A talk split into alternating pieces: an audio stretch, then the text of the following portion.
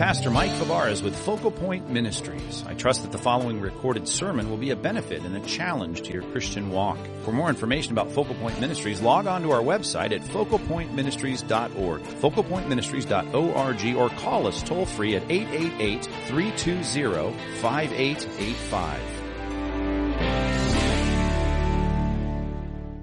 I wonder what you would say if I were to ask you, how important is it for you to have a, a good, solid, strong, vibrant church.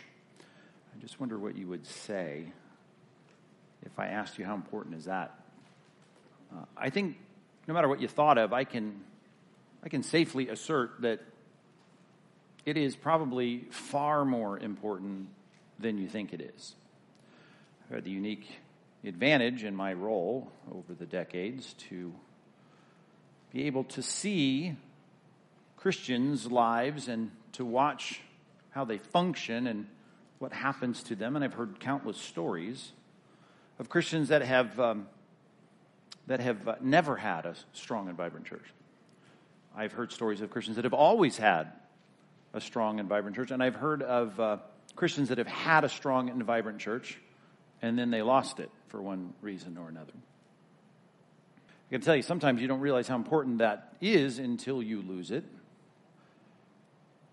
And I don't think it's an overstatement for me to say this morning to you that uh, the whole of your life is massively affected by whether or not you have a strong, solid, vibrant church. As a Christian, that is critically important. Of course, our prayer is that you would you'd have one here. That's that's the hope. That's the prayer, that's the work uh, that is given the attention of the pastors, and we, we're trying to provide that as best we can. And I think as we started in our study of Acts chapter 11, it's a series that we have mapped out in six parts. We've called it a unified church. We, we recognize that that's a key characteristic. You, you can't have a strong, vibrant, good, solid church if the church is not unified. And if you struggle with that connection, just invert it. I mean, what kind of strong, vibrant, solid church do you have if it's disunified, right? If it's if it's disorganized, if it's not uh, if it's not harmonious and unified, you, have got a hard time saying, "Well, I, I, I love my church; it's a great church," but it's filled with factions and division. You need that. And um, you can't just manufacture it. I can't just say, uh, well, we're going to hire a great marketing department and put some great programs together. You do all that, you have a great, good, solid, strong church. You can't manufacture it. And in one sense, it's a God thing. You're Sunday school graduates. You think you know, well, it's God. God does that. God causes the growth. God strengthens His church. God, God does that. And, and I, I, I agree 100%. Can't manufacture it. It is a God thing. But let me say theologically and biblically, it's not random. I can tell you that. Uh, it's not random because in Scripture it's clear that there is a, uh, a relationship between God's uh, strengthening of something, someone, some organization, or some nation, nation even, uh, based on the response of those people that are in it. Asa, for instance, the Old Testament, a few generations from David, doing uh, what he can in the leadership of his country there in Judea, and he's faltering in Second Chronicles 16 when God says something through the prophet to him that is quite a remarkable statement. He's told, The eyes of the Lord, they move to and fro throughout the whole earth, seeking to strongly support one whose heart is blameless before him. That that's an inviting verse in some sense, isn't it? Like God's just looking around. Right? I, I understand that's an anthropomorphism. God doesn't have eyes and he's not scanning the globe with his eyeballs, but his perception is that he is very interested in bringing his strong support.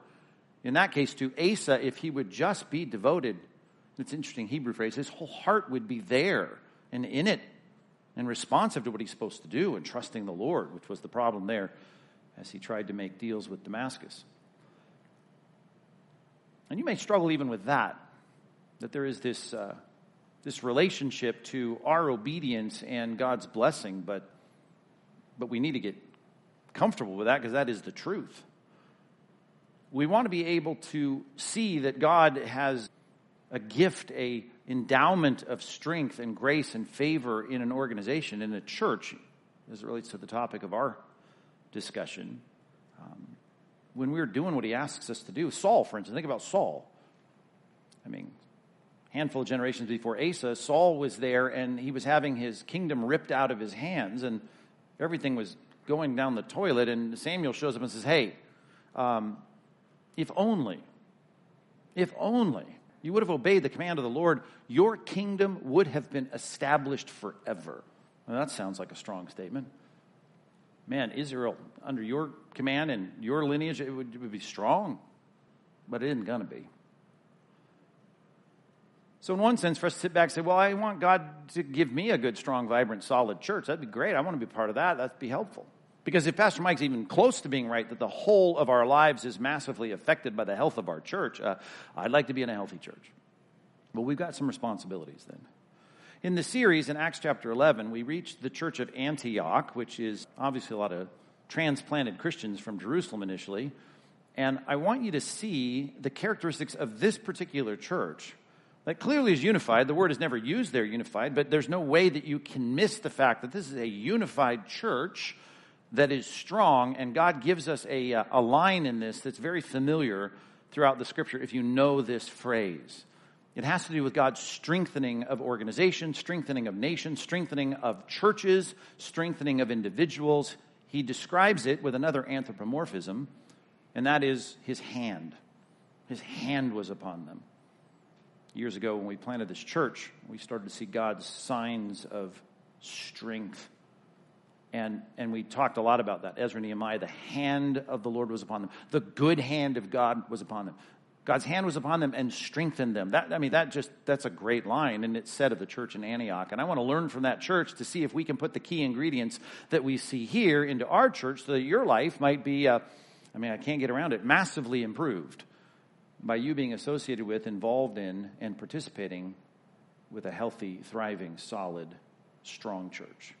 So take your Bibles, all of you, please. Take your Bibles and turn to Acts chapter 11. We're going to study verses 19 through 26. That's my request to you that you look at a Bible. If you don't have a Bible, pick up your phone. You've got a lot of books on your phone if you just access the internet, esv.org, or there's a Bible there under the seat in front of you. I'm asking you to get your Bibles out right now and to look at Acts chapter 11, verses 19 through 26. Because if you are a Christian here this morning, you're going to want to be a part of a strong, vibrant, solid, thriving church. And we ought to learn how to do that because it isn't going to happen unless we, in large part, large majority, I would love to think uh, idealistically, if all of us, let's just use superlative terms, all of us do what we see going on here. Acts chapter 11, starting in verse number 19. Now, those who were scattered because of the persecution that arose over Stephen. Remember that? They stoned him. That was when Saul of Tarsus was, uh, this Pharisee was giving affirmation to the death of Stephen, the early deacon of the church. They traveled as far as Phoenicia and Cyprus and Antioch. Phoenicia, if you know your Old Testament, speaking of Sunday school grads, you've heard of cities like Tyre and Sidon. Those are in Phoenicia. Those are north. Go Mount Hermon. If you know the Mediterranean coast, go to Mount Hermon. Go north of that, you're in the area of, of Phoenicia. So they're moving north. They're moving out of Israel. Right? They all came together, day of Pentecost, church is growing. We got years now starting to, to roll on in the book of Acts, and they're all moving north in this case. And Cyprus, do you know what Cyprus is? Maybe you've cruised the Mediterranean. Uh, you well to do folks, you've cruised the Mediterranean. You've come to the island of Cyprus. It's an island that really is almost due north of, of, of Caesarea. Uh, it's out there in the Mediterranean Sea because of the tilting coast of Israel. And Antioch, and that's our focus. The church at Antioch. Antioch is a city. There are two Antiochs in the Bible. Antioch of Pisidia, that's in modern day Turkey. It's not talking about that one. But Antioch in Syria, right, that's up north. north of Phoenicia, in this area where you have a church that is being founded, and it's going to become the, uh, the headquarters of the church. It's going to move from Jerusalem, really, as the hub now in, in north of Israel in a place in Syria called Antioch. Very secularized city, a lot going on there, very important city. Uh, they would say it's probably the third most important city in the ancient world at this particular point. And you had Christians going in there. And, and the Christians, right, that were all led to Christ in Jerusalem there, starting with the day of Pentecost in Acts chapter 2, they were speaking the word to no one except Jews. So we're going into a city. You've got Jews all over the world, the ancient world, and you've got some in Antioch, and you've got Christians now coming into these regions, Phoenicia, Cyprus, and to Antioch, and they're speaking the word, the word of the gospel, the word of Christ, to no one except Jews, and that ought to make you shudder after we've been in this really big emphasis on leading Gentiles to Christ. Cornelius led to Christ. You should go, that's not right. Not right, because that's not what Christ said. Matthew 28, the Great Commission of the church go make disciples of only the Jews in the nations. That, no, no. Go make disciples of all the nations. Acts chapter 1, verse 8. Many, many weeks ago, we studied that passage and we said, look at the concentric circles. Be my witnesses in Jerusalem, very Jewish place. Judea, very Jewish place. Samaria, oh, half breed Assyrian and Jews. And the ends of the earth, oh, the Gentiles. Go everywhere. Make disciples of everyone. Be indiscriminate in your evangelism. Go everywhere. Well, I'm thinking this isn't a good start to a passage about a good church. Well, here's the good thing. After the contrastive conjunction of the first word of verse 20, we're, we're, we're in good shape now. But there were some of them.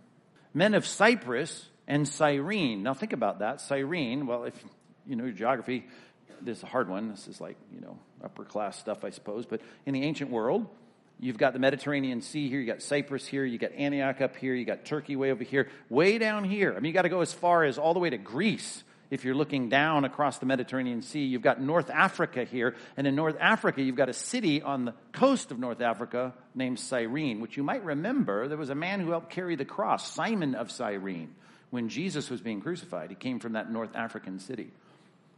So they've come a long way to get all the way up to Antioch, all the way around the Mediterranean coast.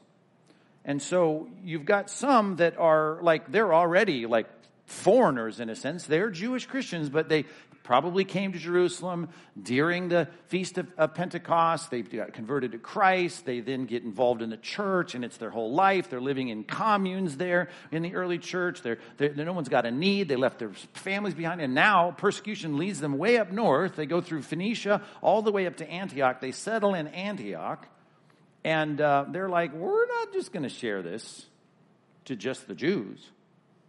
Some of the men of Cyprus and Cyrene who were coming to Antioch, they spoke to the Hellenists also, the Hellenists, the, the Greeks, uh, aka the Gentiles, preaching the Lord Jesus. And when you read the bottom of verse 19 and say they only sharing the gospel with the Jews, and then you hear, oh, but there were some of them here now preaching the Lord Jesus to the Hellenists, the Greeks. You should cheer quietly inside, going, Yay, that's a good thing.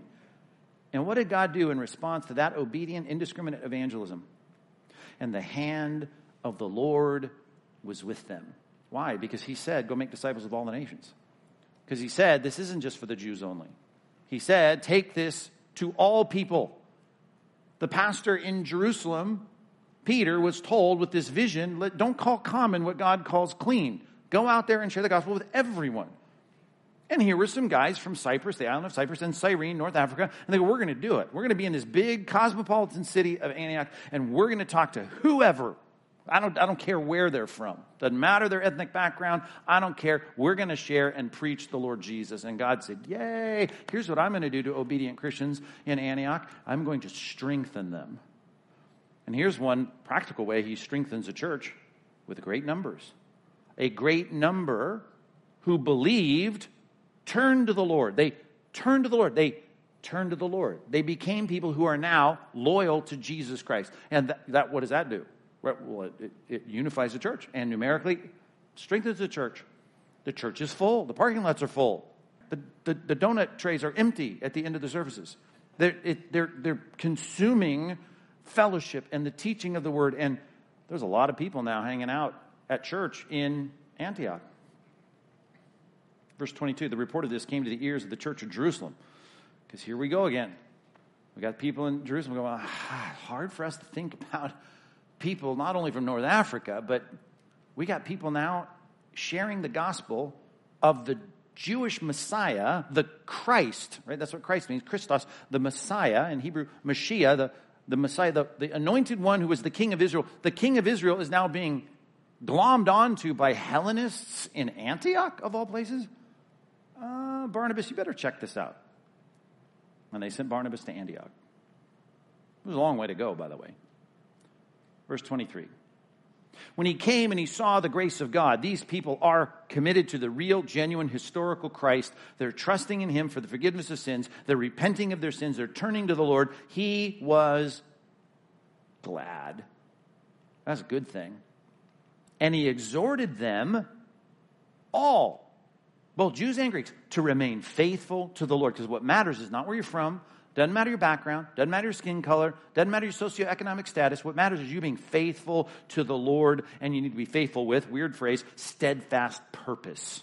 Literally, your heart needs to be completely in this fully, and you need to remain, you need to hold on tight to it. Well, that's some good, good, good exhortation. Well, it was good exhortation because he's a good, he's a good man. He was a good man. Well, we learn in Luke 18, 19. Matter of fact, I I pulled that passage up in our men's conference this weekend to remind you that Jesus said, No one is good. No one is good. No one is good except God alone. Mm, Bible contradiction. Bible contradiction. I thought no one was good but God alone. Well, Barnabas too. That's what Jesus meant. No. W- what are we talking about here? Well, we talked about in the sermon the absolute purity of God, the moral uniqueness, the transcendent holiness of God. And when Jesus got a guy here who thinks he's good, the rich young ruler, he says, No one is good but God alone. No one is good, absolutely good, but God alone. So when we're thinking about our salvation, we think about the fact that I do not measure up. All have sinned and fallen short of the glory of God. Is Barnabas a sinner? Yep. Matter of fact, he, get pulled, he gets pulled into the sin of Peter in having a double standard when Peter comes to him and he gets rebuked by Paul in, in the book of Galatians. So He's not perfect.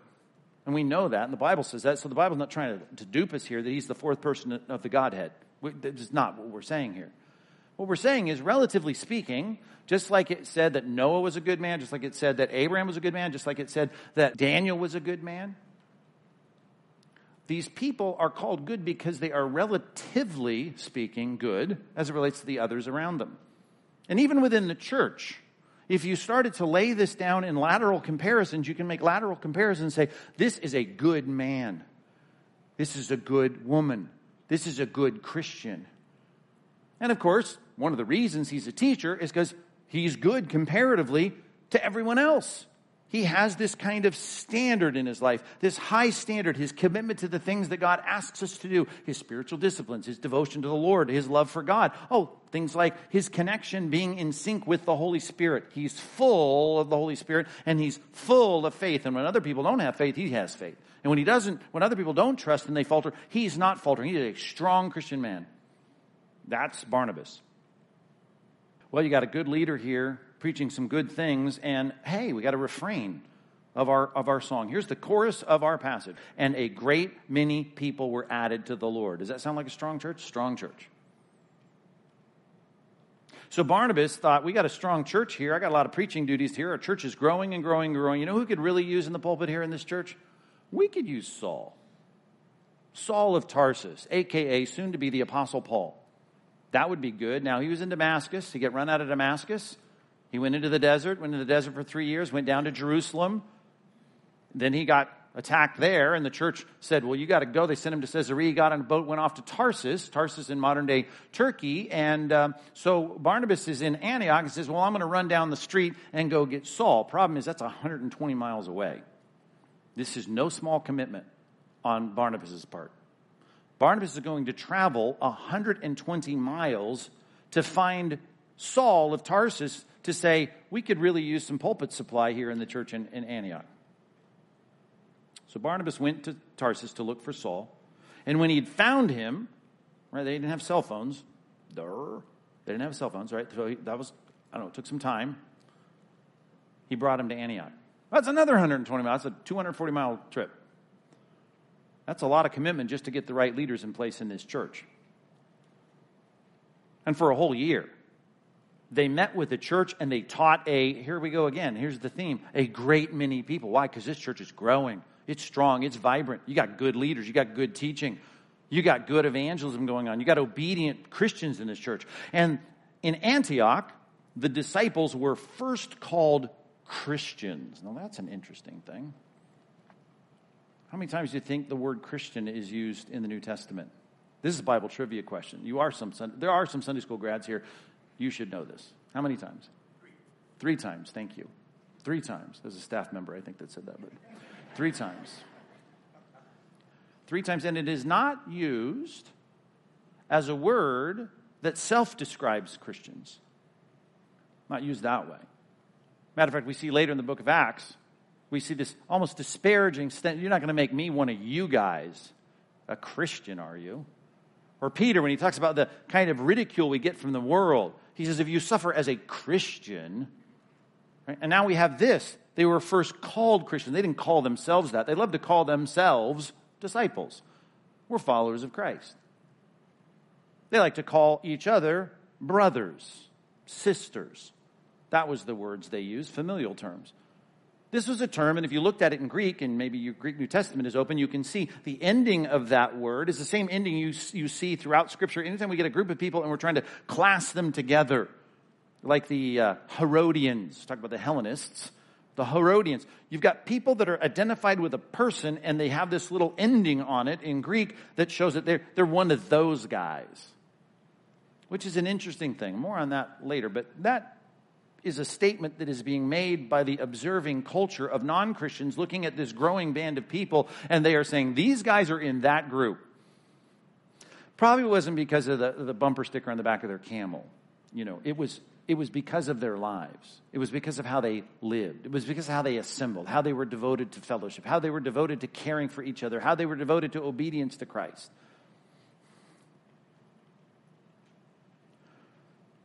Talked about indiscriminate evangelism. Let's just jot that down. Look at back at verses 19, 20, 21. They were all about saying, I'm not just going to speak to the people I think I should speak to, the people I want to speak to, the people that are easy to speak to, the people that already know Isaiah 53. I'm going to speak to anyone, including Hellenists, that never even touched an Old Testament scroll. And God says, My hand's going to strengthen that kind of church. Number one, if you're taking notes, God strongly unifies our church. Talk about our church. When we actively engage in indiscriminate evangelism. Jot that down when you engage in indiscriminate evangelism, when you say it doesn't matter who it is, I'm going to share the gospel with them, and it doesn't have to be the easy one. Not just the person I think would be the ideal convert, but anyone and everyone, and you're willing to talk to them about Christ. We're on week 54 of our study, and we have this little break called COVID. But we started many moons ago in the old days, preaching in the book of Acts. And the second sermon in the book of Acts was on Acts chapter 1, verse 8. And we included that, verses 6 through 8, I think it was. And it said, You're to be my witnesses in Jerusalem, Judea, Samaria, and the ends of the earth. And I gave you cards.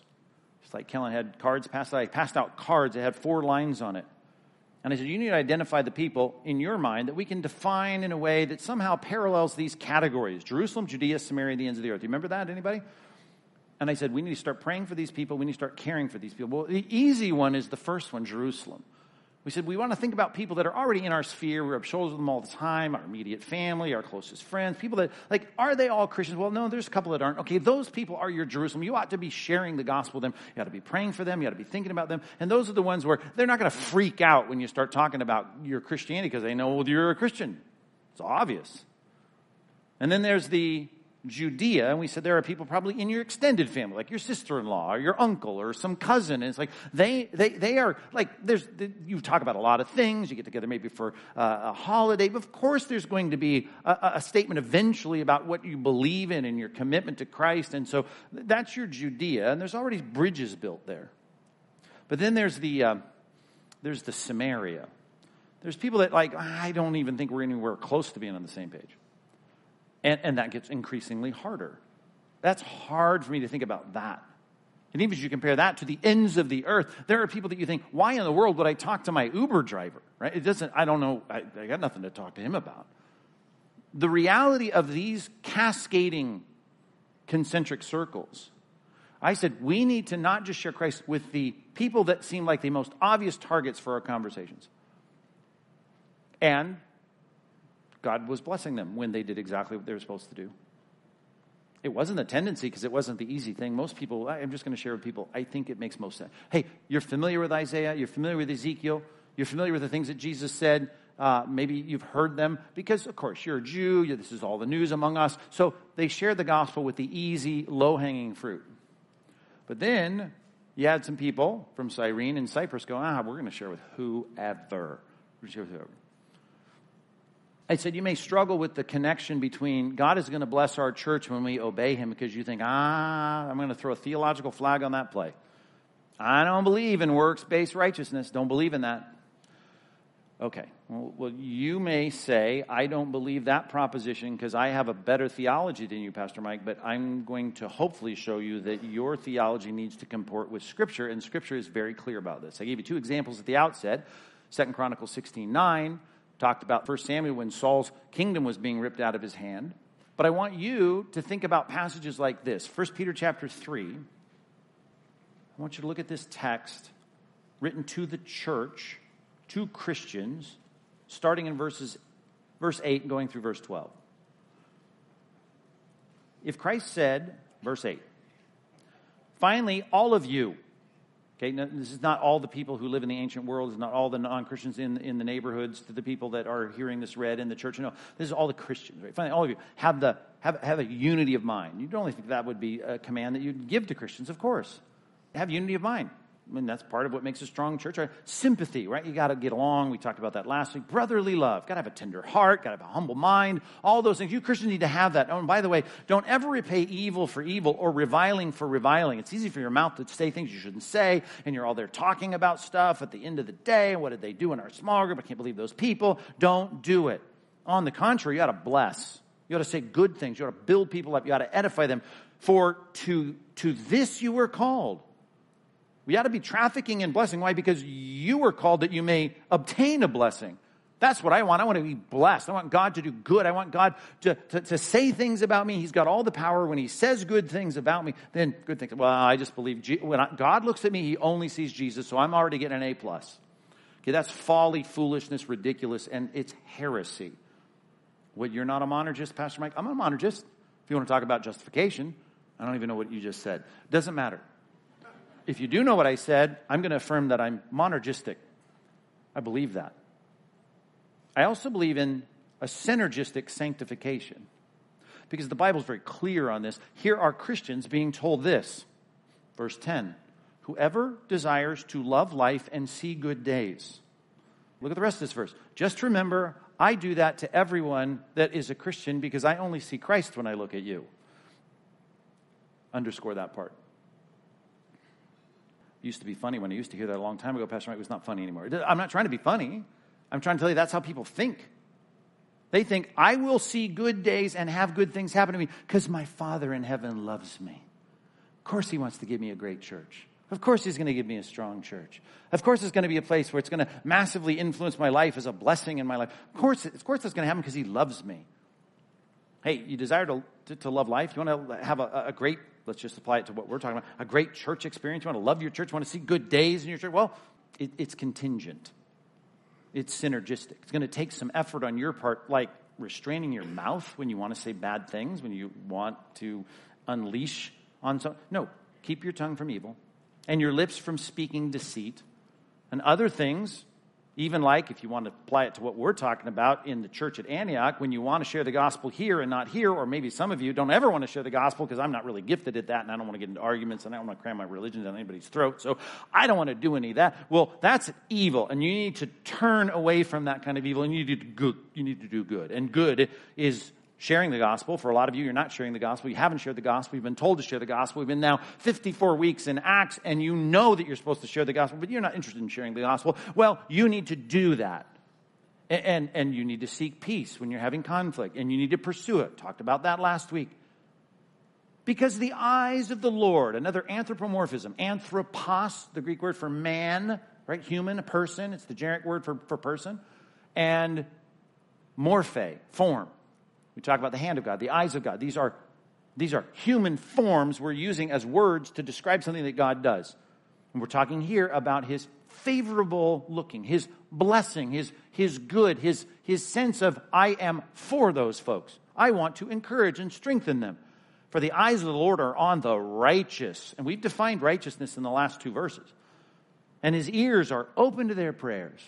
God, I'd like our church to be strong. I'd like our church to be unified. I'd like our church to be great. Well, it's going to take some effort here on our part. But the face of the Lord is against those who do evil. God would never turn his face against me. I'm his child. And if I pray to go to Disneyland, of course my Heavenly Father is going to give me Disneyland. Is that how it worked with your dad? Well, there you go again. Works based righteousness. I'm not talking about you being kicked out of the family. I'm not talking about him boarding up the house. I'm not talking about him dropping you off at the local park and saying, I'm done with you. I'm talking about the fact you don't make your bed, you don't take out the trash, you don't cut the lawn. Guess what? When you say, Dad, I'd really like to go to Disneyland, he goes, Ha! I'm busy reading my magazine right now. I will turn my face away from my disobedient child. I don't think God would do, ever do that to the church. I don't believe he'd ever do that to the church. Revelation chapters 2 and 3, maybe you should read that over and over and over again. There are seven churches described in Revelation chapter, chapters 2 and 3, and only two of them, only two of them, could you describe this text as those churches. I said the strength and health and vibrancy and unity of a church is not random. It's about our responsiveness to what he's asked us to do, including the Great Commission, and there is this quid pro quo. You do what I say, and things will go good for you. You will love life, you will see good days. When it comes to your church, maybe you'll be at a church like in Antioch and not in Laodicea. That would be good, not the church at Ephesus. I will say to you that there's nothing here for you to repent of because you're walking in obedience to me. This is as old as God's covenant relationship with the nation of Israel. He said to them, I love you. You are my people. I'm not going to cast you out. But then he says, Listen, you're going to be blessed or cursed based on whether you respond rightly to my commands. Deuteronomy chapter 11, verses 26 and 28. Deuteronomy chapter 4, verses 1 through 9 all the texts of the Old Testament that hold before them, as the Bible would say, life and death. You want it to go well for you? Hey, all the way down to kids obeying their parents. Hey, obey your parents, and it'll go well with you. To live long in the land.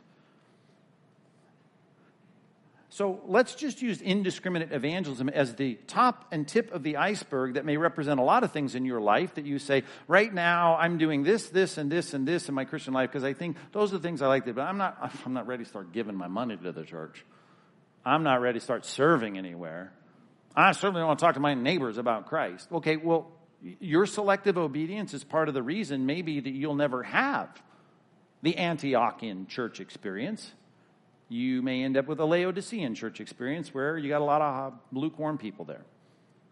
So let's get serious about this. Let's let the majority of our church be this. Let's let the large, overwhelming preponderance of our church be this. And then I, I here's what I think is going to happen God's good hand will be upon this church. So, really, ball's in our court. That's what I'm trying to say. Praise God for the men that made up this church that came from Cyprus and Cyrene because they started to get God's attention. And I know we will never have uniformed experience in this church, but let's make sure you and I are not a part of the rebellious, lazy faction that does not do what God asks us to do. Let's get serious about obedience. And then you know what? You will have a strong, vibrant, enriching church that I guarantee you will have a massive effect on the, on the whole of your life. And I've seen it. Some of you have seen it. Some of you have been a part of a good church, you lost that good church, and I'm just telling you, you want to be a part of an Antiochian church. Back to our text. Acts chapter 11. That was kind of edgy. That whole point was kind of edgy, Pastor Mike. Uh, I, I know, it was uncomfortable for you, but this part will be uncomfortable for me, this next section. Verse 22. The report of this came to the ears of the church in Jerusalem. They sent one of their leaders, Barnabas. He came to Antioch, saw the grace of God, happy, like it, glad. He exhorted them exhorted them. Does that sound strong? It is strong. When you hear the word son of encouragement, right? That's what Barnabas was introduced to us as. He's the son of encouragement. That's his name. Son of encouragement. That word, you think, oh, I just, he's the kind of guy I want to go to Starbucks with. Son of encouragement. He'd probably say some cool things about me. Son of encouragement. He is the son, huios, of parakaleo. Parakaleo. This word, he exhorted them, parakaleo. He is parakaleoing these people. And he's saying, you got to do something that you may not be in your minds even thinking you need to do, but you need to do it. You need to remain faithful to the Lord. That's going to be hard in a city like Antioch. And you need to do it, and you're going to need a steadfast purpose. The verbal form of the noun parakaleo, the parakletos is, is the noun, parakaleo is the verb. It's the same word. Son of encouragement. It didn't mean he went around telling everybody, oh, your hair looks great today, right? Oh, your smile. You're, so, you're such a nice person. It means that he is bringing, para next to kaleo, calling in things into your life that you need. And here's what the, is what the people needed. The church at Jerusalem needed to say, stop dissing on Saul of Tarsus. He's really a Christian, and here's the proof. He engaged in a kind of admonition with them. He exhorted them. We call it, now this doesn't sound as nice, a hortatory kind of preaching. Hortatory is from the word parakaleo. It means that we are strongly telling you you need to do this. And it's usually coupled with words like admonishing and rebuking. I want to make sure that if I see something that's out of place, I'm going to tell you to fix it. It's not like, oh, your hair is really nice. It's like, no, your hair needs to be combed. That's parakaleo. That's the idea of me exhorting someone. And Barnabas is exhorting them to do something he knows they're going to need remain faithful to the Lord with steadfast purpose. Well, he was a power hungry guy. No, no, no. Verse 24 is a good man. Well, I don't know. He seems to be going beyond what, the, what God would want. No, full of the Holy Spirit and full of faith. And a great many people are added to the Lord. So Barnabas went and said, We need even more leaders in the church. How about Saul? Let's bring Saul in. So he goes all the way to Tarsus. He looks for Saul. He finds him. He brings him to Antioch. And for a whole year, man, now they're tag teaming. And I'm likened to think that maybe Barnabas is the easy preacher, Paul is the hard preacher, but they're both hard preachers. And they're both preaching hard stuff. They taught a great many people. Now, that doesn't say how hard it is, but I don't know. Maybe you should look at some passages that Paul preaches in. I don't know. Let's go to 2 Corinthians chapter 13. 2 Corinthians chapter 13. I quoted this last week. If you want to go, before we get to 13, go to chapter 12. Look at verse 20. Well, I, I guess just to, to, highlight our verb, let's start. I wasn't planning on taking you here, but I know it's in the neighborhood. Let's start verse 19. Have you been thinking all along that we've been defending ourselves to you? It's not like we're trying to be like, oh, we're your teachers, listen to us. No, it is in the sight of God, God knows, that we've been speaking in Christ. This is what Christ wants. We're full of the Spirit all for your upbuilding, beloved. We just want the church to be what it's supposed to be. For I fear that perhaps, verse 20, when I come, I may find you not as I wish. Just like Jesus in the Revelation seven letters to those churches, they were not, five out of the seven were not what Christ wished. I fear that perhaps when I come, you may not find me as you wish. There's a threat that perhaps there may be quarreling and jealousy and anger and hostility and slander and gossip and conceit and disorder I fear that when I come again, my God may humble me before you, like, oh, what a mess. And I may have to mourn over many of those who have sinned earlier and have not repented of their impurity and sexual immorality and sensuality that they practice. Man is not going to be good. Now drop down to verse 10 of chapter 13. The reason I'm writing this letter ahead of time before I get there, the reason I write these things while I'm away from you, that when I come, I may not have to be severe in my use of the authority that the Lord has given me. Again, here it is to build you up, for building up, and not for tearing down. But it is, here's a word, authority. And he says, You know, I need you to do what I'm telling you to do. Just like Barnabas said, You guys, you need to do what I'm telling you to do. Hortatory proclamation of God's word to the people. Those are people that God has put in place to be gifted leaders in the church and the church at Antioch was responding rightly to it. And we know that by the word that's dropped at the end of our passage, which is the word Christians. We'll get to that in a minute. But that to me is another reminder of what does the church need to be doing if God's good hand of strengthening and unifying grace is to be upon it?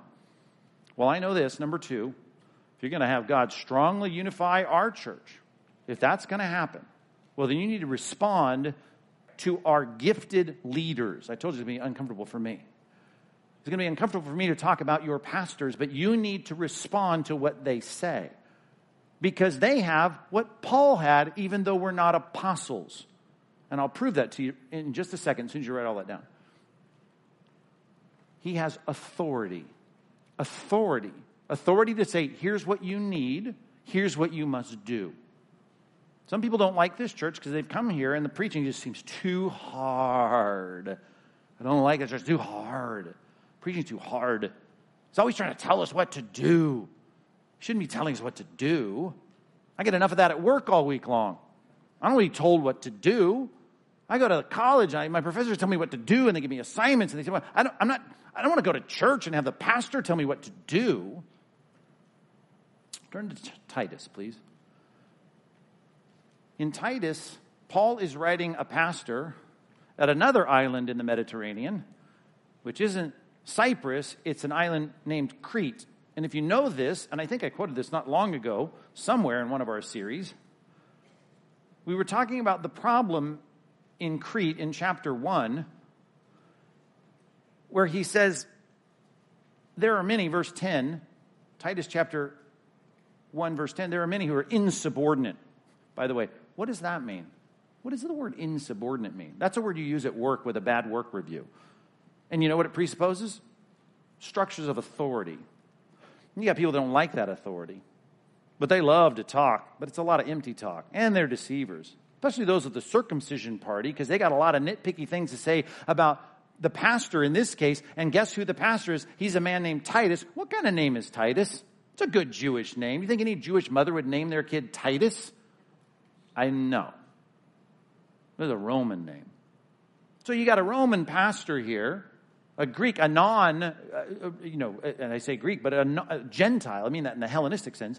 And he goes, listen, there's insubordinate people. Got a lot of people that don't like what the pastor's saying. They must be wooed. Verse 11. They must be wooed, wooed, wooed, and loved. Give them more stuff in the programming that they want. Be kinder to them. More stories, shorter sermons. Stop demanding so much from them. Don't, don't lay out a, a reading schedule from the Bible that they have to do. Let them read wherever, however they want. You see all that in verse 11? They must be silenced. Because you know what? The order of the church, the leadership of the church, not being responded to, they're upsetting whole families by teaching for shameful gain, and they want shameful gain, which is not always money. Right? They want, like it says in Galatians, they want to be made much of. That's certainly part of the gain they want. By teaching what they ought not to teach. One of the Cretans, a prophet of their own, has said Cretans are always liars and uh, evil beasts and lazy gluttons. This testimony is true. Therefore, you ought to come up with really clever ways to win them over. Rebuke them. And if you didn't know that the word rebuke is kind of a, a prickly word, we have two words added that Paul adds rebuke them sharply. Make sure it cuts. Get down to the core and the nib of this thing. That they may be sound in faith and not devoting themselves to Jewish myths or the commands of people who turn away from the truth. Well, that's helpful. Chapter 2, verse 1. I got some things for you to teach them. But as for you, teach what accords with sound doctrine, with the right teaching. Teach the right teaching because there's a lot of people not teaching the right teaching. So you, Titus, are a teacher. And you got a lot of Jews there don't even like the fact that you're not a Jew. But I'm telling you, get up there and teach these guys and teach them this. And if you ever studied this book, here's a ton of stuff in chapter two. Do this, this, this, this, teach them this, teach them this, teach them this, teach them this. Teach, teach, teach, teach, teach, all the way down to verse 15. Now here's a strong word. Declare, strong because it's an imperative verb. Declare, he says to Titus, declare these things, exhort, that's the same word we see over there in Acts 11, that's what Barnabas is doing, and rebuke when they're wrong, point it out, rebuke them sharply, we've already been told, with all, what's this word? Authority. Well, because you know Titus, this Roman, he, he's an apostle too. No, he's not an apostle. He's a pastor. Pastor in an island in a place where a lot of people don't even respect him. They don't think he went to Sabbath school and, and he didn't learn the law like we do. And I don't think his Hebrew's all that great. And they're insubordinate. And here's Paul Declare these things, exhort them, and rebuke with all authority. Let no one disregard you. That's a hard third person imperative. How, how do you do that? By the whole structure and tone and position of the way in which you teach to exhort, a hortatory proclamation of God's word. That they ought to be steadfast, faithful, remain faithful to the Lord. They ought to do what is right. They need instruction. And you know what? Church is growing. I'm going to go get the heavy hitter, the Apostle Paul. He's going to come from Tarsus. I'm going to go 240 miles there and back to have more preachers here who can exhort these people. And the kind of people that later in their ministry will write this, this teacher on Crete and say, Hey, Titus, teach with all authority and don't let anyone disregard you. These are words that people do not like when they come to church. Church to them is this really flatlined, egalitarian, let's just sit around and figure out what we think about how much God loves us. And yet the Bible says in Hebrews chapter 13 that you ought to obey your leaders and submit to their authority. You got to have gifted leaders in your church, and that's a blessing from God to start with, which we talked about not long ago in this series. And now, if you have them, here's the congregational mandate obey them, do what they say. And think about my perspective. I stand up here and say simple things like open your Bibles to Acts chapter 11. Do you think I get compliance? Do you think I get 100% compliance in this room? I don't. I can't even get you to open your Bible. Think I'm going to get you to, to share the gospel with a non Christian this week? And the, yet the Bible says, hey, the health of your church, because the good hand of God contingently requiring your responsiveness to what the Bible says, in one sense, is are you obeying and submitting to your pastors? Told you you wouldn't like this point. I don't like preaching this point. A lot of guys want to be pastors because they're on a power trip. And you can think that I'm on one, but whatever, you're wrong okay? Because I'm not. You can ask my wife, I don't even want this dumb job. I don't. It's hard. I think I could probably be doing better things and maybe even have a boat in the harbor somewhere using my, my brain for something else, maybe. But instead, I'm here doing this. And it's not because I hate it. I don't hate it. I, I love you. But here's the thing God has called you to respond to the leaders of the church by doing what they tell you to do. And the church and the health of the church and the strengthening of God depends on that. And here's the thing your life is massively affected, affected in every area of your life by the health, vibrancy, and strength of your church. It is. Your family can be going bad, good church, different experience. Your business can be tanking, yeah, strong church, different experience. Your family, your health, your finances, go on and on and on. You manage that with a strong church, you're going you're going to thrive. A lot of that depends on whether or not you're doing what the Lord asks you to do. And one of the things that the Lord asks you to do is to do evangelism and to respond to the teaching. When they exhort you to do something, you, you do it. Whether it's doing the DBR, having a ministry post, giving in the offering, whatever it might be. It's what we're called to do. They're called Christians. If you got your worksheet, you see I've got the end of verse 30, 23 and the end of 26. They're called Christians. They're called Christians in that town because, the bottom of verse 23, they were remaining faithful to the Lord with steadfast purpose. They were known for their commitment and their loyalty to Christ. They were in their own hearts not just as a corporate entity listening and taking notes and sermons, but they went home and they said, I am going to be faithful to the Lord. And the people around them said, These guys are all about Christ. We're going to call them little Christs, Christians, which was not a compliment from the non Christian world. It took a while before Christians started calling themselves Christians.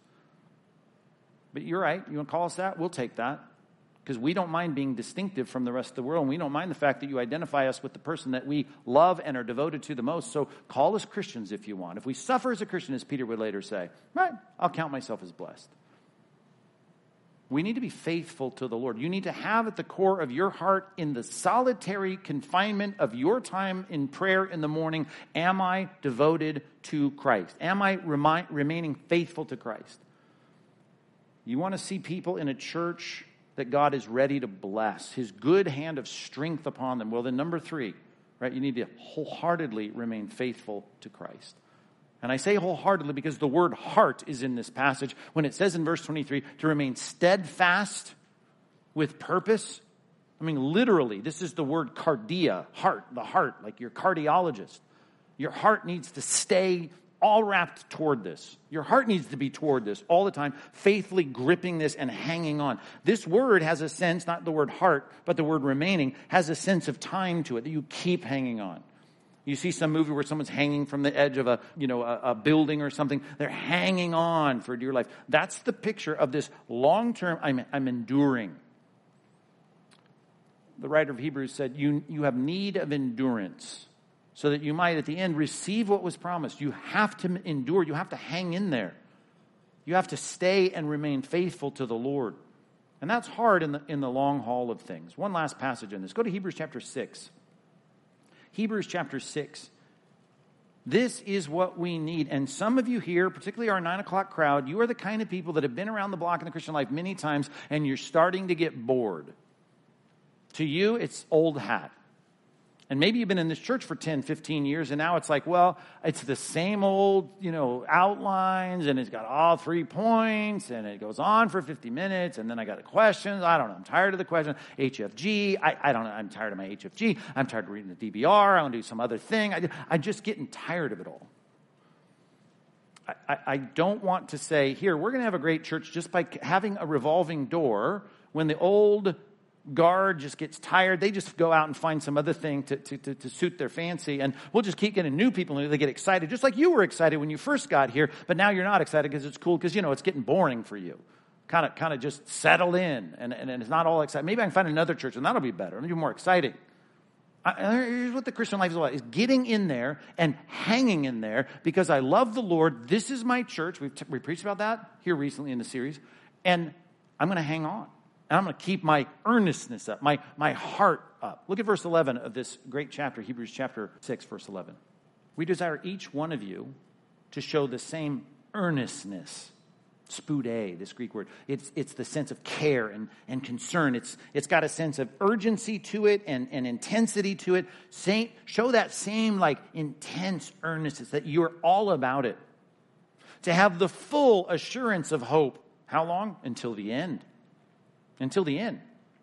So that you may not be, and I've quoted this word many times it's just fun to say, nothros. Nothros. Nothros is the word lazy. That you might not be sluggish, which is nicely put. Just don't get lazy in this. Keep being imitators of those who through faith and, oh, you know this word, don't you? Patience. Patience.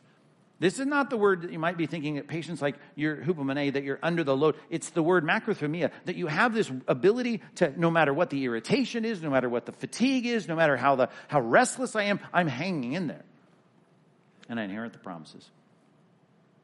That is what you need. A wholehearted remaining, steadfast remaining, faithful to the Lord.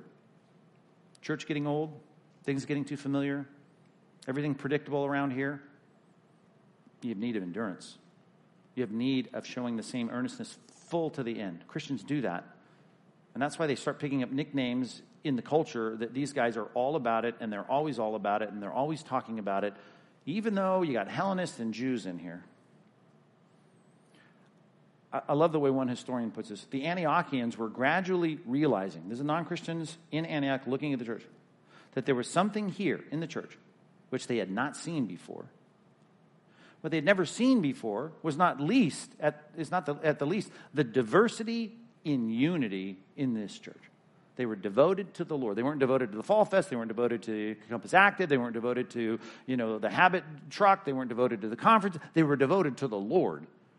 And that kept them unified, no matter if you were from Cyrene, Antioch, doesn't matter if you're a Hellenist or a Jew from Jerusalem.